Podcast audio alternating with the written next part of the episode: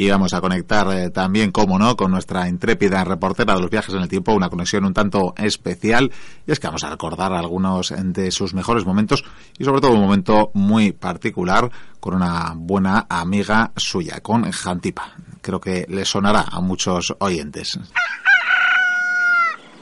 Buenas noches, Miquel y todos los oyentes de la Biblioteca Perdida.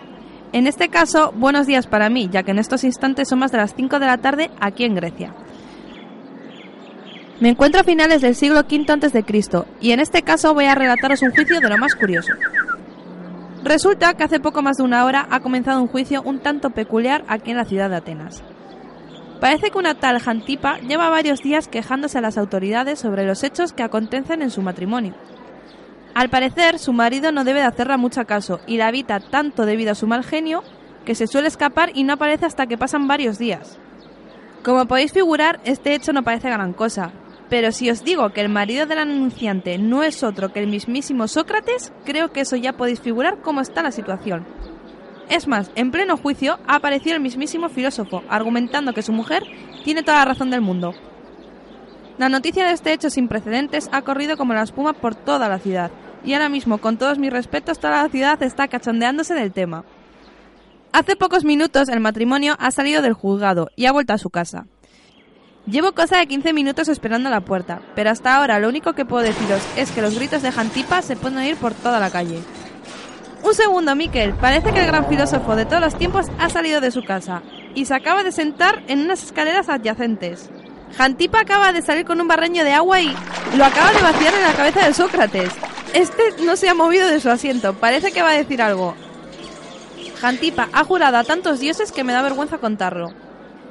No sé si la habéis podido escuchar, pero Sócrates, tras recibir la ducha de agua sucia, solo ha dicho que es normal que tras los truenos llegue la lluvia. Al parecer, estas palabras ya han desquiciado a la pobre Jantipa. Algo me dice a mí que esta noche uno que yo me sé va a dormir en el sofá, si es que los griegos ya lo han inventado. Con esta imagen tan curiosa os devuelvo la conexión desde la siempre jubilosa Atenas. Un saludo, Agur.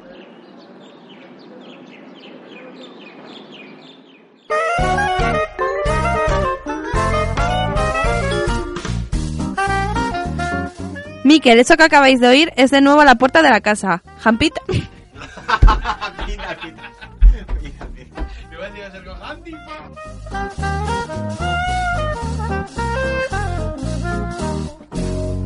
No sé si lo habéis podido escuchar, pero Sócrates, tras recibir la ducha de agua sucia, solo ha dicho que es normal que tras los trueños...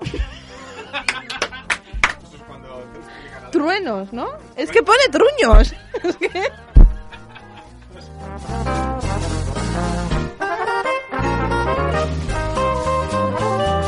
¿Oís ese portazo?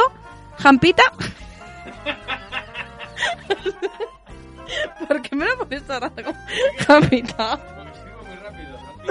Seguro que es Jantipa, así la voy a estar riendo gorda.